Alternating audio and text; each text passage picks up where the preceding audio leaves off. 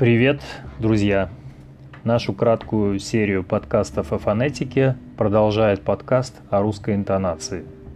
Интонация – это сложное сочетание мелодики, динамики и тембра в речи, которая изменяет основной тон и кроме синтаксического значения имеет значение эмоциональное.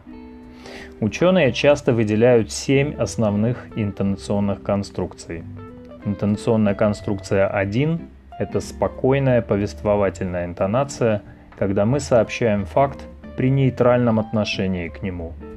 Она также используется при произношении названий. Сегодня тепло. Дождь практически закончился. Война и мир.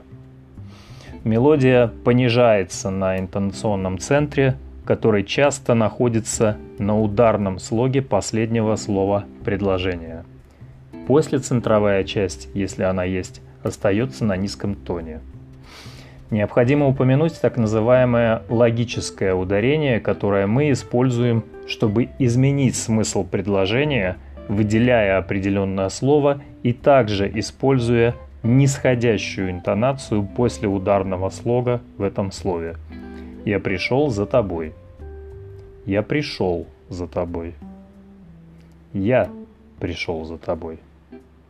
При сохранении и синтаксиса, и лексики сообщение, как мы видим, кардинально меняется.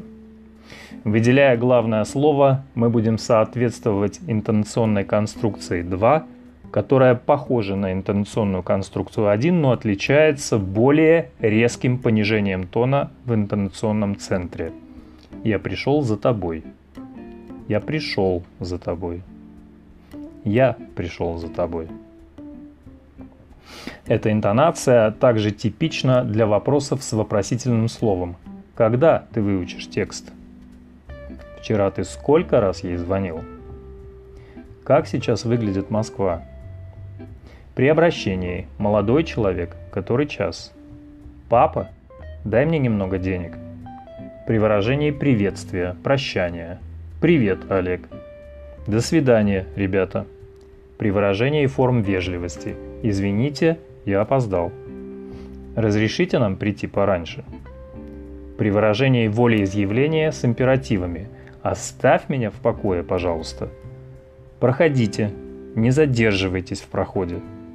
При выражении указания с частицей «вот». «Вот этот человек» при выражении альтернативного вопроса. Мы выходим или мы остаемся? При выражении вопроса удивления со словом «неужели» или вопроса требования уточнения с частицей «что за?» «Неужели ты согласился?» «Что за песню ты только что пел?» При выделении слов с частицами «и», даже, лишь, только, именно, хоть, хотя бы, ведь, же – это именно то, что я хотел. Она даже видеть нас не хочет. Интонационная конструкция 3 – это резко восходящая мелодия в интонационном центре и резко нисходящая в послецентровой части. Она звучит при вопросе без вопросительного слова. «Ты позавтракал уже, Сережа?» Она хочет пить? При переспросе – уточнении. Ольга пошла в кино. Куда? В кино? Я пойду с Мишей в бассейн. С кем? С Мишей? При повторении вопроса при ответе. Где наши дети? Где наши дети? В школе. Соня приедет в субботу? В субботу? Нет, в пятницу. При выражении просьбы вопроса со словами «дай», «давай», «не», «можно». Не пойти ли нам гулять? Давай передохнем немного.